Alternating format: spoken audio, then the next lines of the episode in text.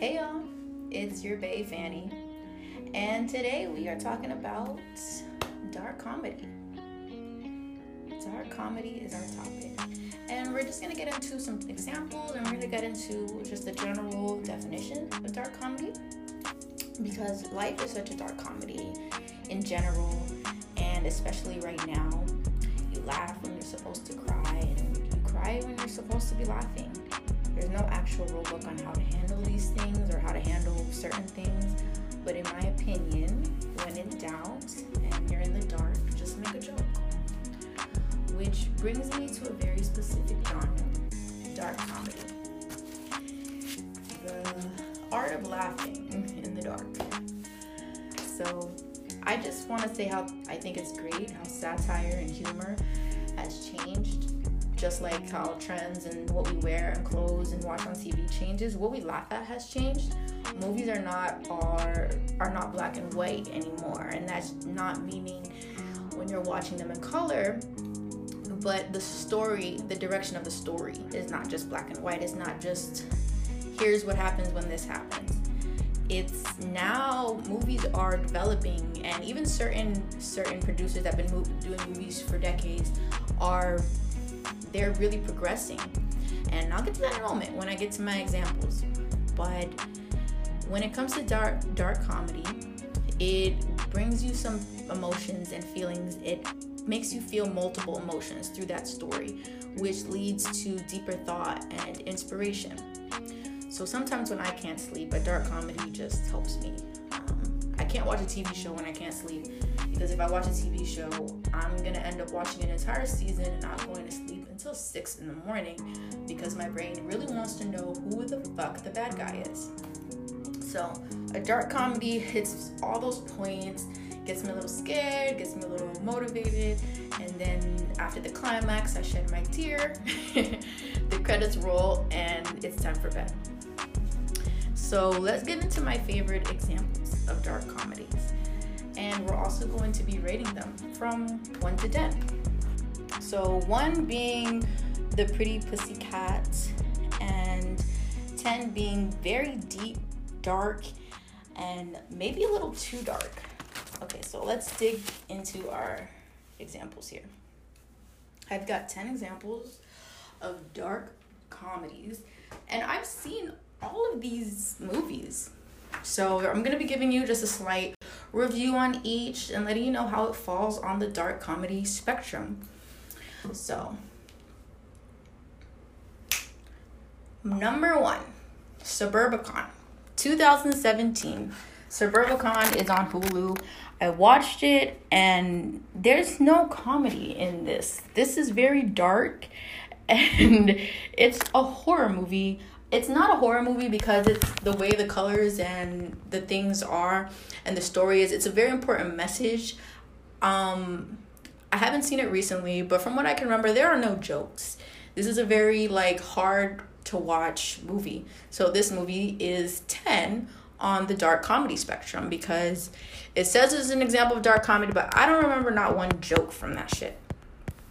Number two the cabin in the woods. The Cabin in the Woods is from the year. Hold on, wait, wait, wait. The Cabin in the Woods is on Netflix and Hulu. I believe it's from 2011.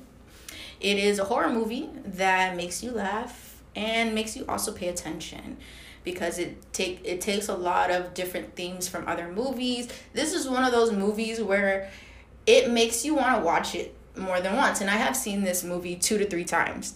So a lot of blood, a lot of gory stuff, horror, people dying, which is dark. But then there's jokes, there's pothead jokes, there's virgin jokes.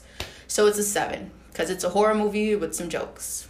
Now, number three on the dark comedy examples list. Number three is Death at a Funeral pretty straightforward. Chris Rock making jokes as his father has passed away, and everyone's at a family at a funeral, and it was it's based on a UK movie, which I think that the US version is a little bit better, but you can debate me. Everything else in the UK TV shows are better. Sorry, like misfits. But let's keep going. Death at a Funeral is a strong five because of the strong comedy. You know, there's just one little death in it, some dark humor, but it's a five. You know, nice little ending, nice little message. Number four, Wolf on Wall Street. I didn't consider Wolf on Wall Street a dark comedy. I considered it a Leonardo DiCaprio movies are different movies, are different kinds of movies, because he is a method actor. But this, this as I'm looking at as I'm looking at the descriptions and I was looking at certain examples to compare to my examples, they put Wolf on Wall Street as a dark comedy, and to me, it's barely a five on the one to ten dark comedy scale because it's just coke. There's a lot of cursing. It's a lot of money launder whatever stealing money stealing but no one's really it's not that dark. Probably the darkest line in that movie is when they're on the boat and they're about to die. And leonardo goes to his main man and he says and he's holding his wife. There's this huge wave and he's like go get the drugs. I'm not gonna die like this. That right there was funny as fuck. So wolf on wall street is also a strong five. Um just lots of drugs. Number five, though, on the move on the dark movie list examples. Wristcutters. This is dark. Wrist cutters is a nine, y'all. Wrist cutters is on Hulu. It's I've seen this movie. Wrist cutters came out actually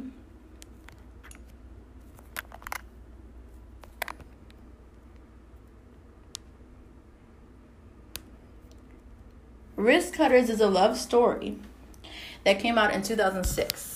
So it's a very weird romance love story.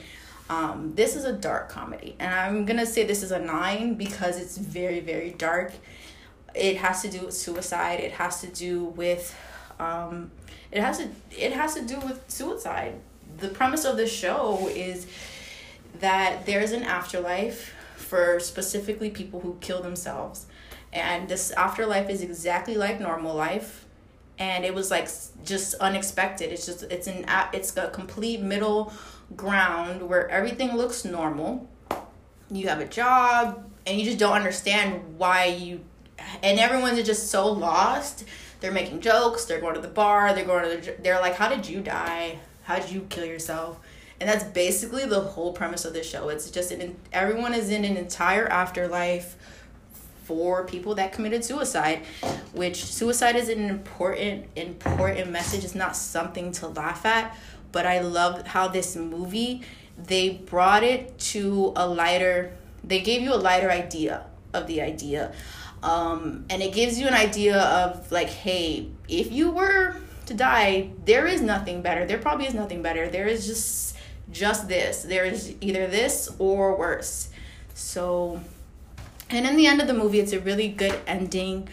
Um super dark but if you if you're into like the light ending and you're hopeful and you can think deeply Wristcutters, a love story is a great movie. That was one of my first dark comedies as a child. Um number six the skeleton twins. The skeleton twins came out in.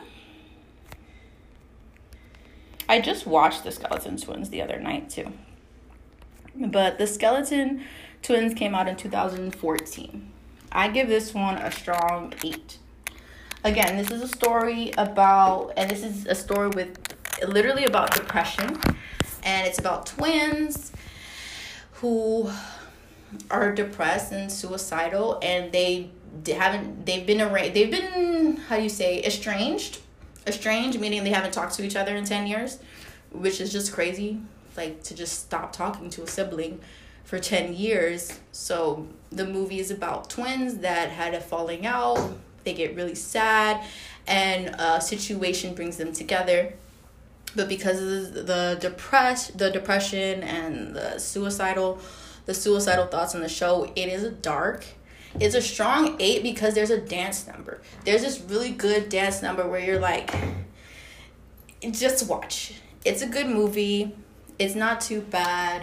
It's not too sad. And it's pretty funny. There's two comedians in it that I love, and you've probably seen them in other movies. So, number seven. Number seven is a TV show that a lot of people have asked is this a dark comedy? This is an example of a number one The Office. The Office is not a dark comedy, it's a workplace humor. It's workplace humor. It um it has few dark jokes about real life, about loneliness, and there isn't there it's an it's a one. It is a one because there is an episode where Michael pretends that he might jump off a building and he actually might because he realizes he's actually alone and some of his friends is like wait he actually might do this. So that's a one. Because there's just that episode.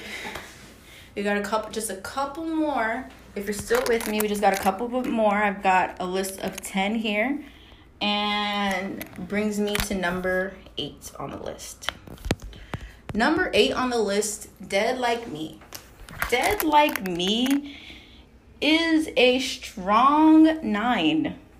Dead Like Me, to not get confused with the next show that I'm going to rate and tell you about. But Dead Like Me came out in 2003.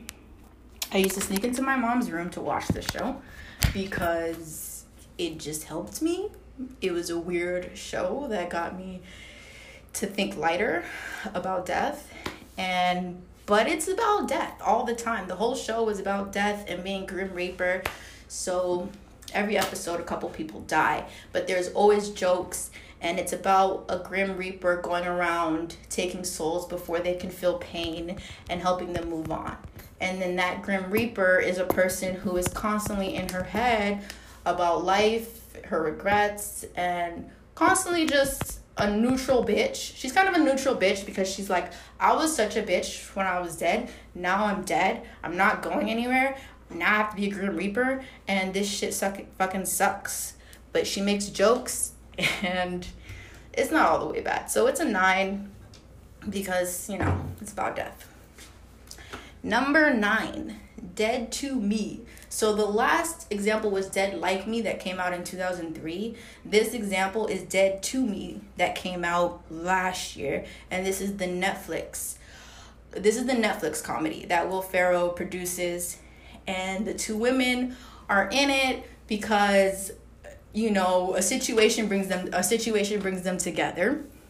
An unforgivable situation like can we just talk about that if you've seen a, if you've seen it Dead to me is just this weird circle of unforgivable situations and jokes. And you're just like, what? What in the fuck? so it's a seven. It's a seven, you know. There were a few, some of the, because some of the darkness is, there's just too many jokes. There's just so many, like the main girls don't make you like the blonde one always has a straight face. The other one is always very neurotic. And their two personalities just make the show keep going and going and going. So you're not sad. You're really not. One has a straight face. The other one is saying stupid things. And dark comedy at its finest which brings me to number 10 number 10 being the most perfect dark comedy. My dark comedy perfect would be seven, eight ish, because 10 is too dark. So, last but not least, number 10, coming at a perfect dark comedy seven, is Adam Sandler with Funny People. Funny People is one of the first movies that really showed me what a dark comedy was and that I paid attention to it because I watch all Adam Sandler movies. And Adam Sandler is a great producer and actor. He's such he's one of my greatest role models that he's going to get his own episode. But back to Funny People being one of the first dark comedies that I seen from him and I was like, "What?" Me and my mom watch all of his movies, so we went to the theater to see it together and she thought it was to be like Billy Madison, but it was completely opposite. It was the first time I saw him kind of make fun of himself and then see this darkness to him. And I mean Seth Rogen and Eminem, Eminem's Eminem's whole role in the that small role just makes the fucking movie. So funny people if you haven't seen it, if you haven't seen that part of Adam Sandler, you're missing out completely. It came out in 2009 has a great cast and it kind of makes fun of his own reality in a little bit and his career. But again, it's Adam Sandler, so we love him. Perfect seven. So, thank you guys so much for listening to my podcast about dark comedy. I'm going to have some podcasts about different subjects, you know, hair, movies, TV, movies I've watched, um, protecting your peace, because that's a lot right now. I have a lot of different subjects, very unfiltered ideas, and I just want to appreciate and thank all the all my um, friends and I'd like to thank certain friends that have try to stay on top of me with doing my podcast because I'm trying, y'all. you know, I did record one, but my sister said it was horrible, so I redid it. And but thanks for some people hitting me up saying, you know, I'm waiting on your next podcast. There's a lot going on, has gone on this last week, but thank you all for checking in and listening to the podcast. I hope you enjoyed this dark comedy episode. I hope it wasn't too dark. I promise I hope it wasn't too bad. Let me know what the feedback is. Dark comedy. That's the that's the theory of right now. That's the theme of life. That's 2020. That's 2020's genre, dark comedy. So, thanks. It's your Bay Fanny. Keep listening.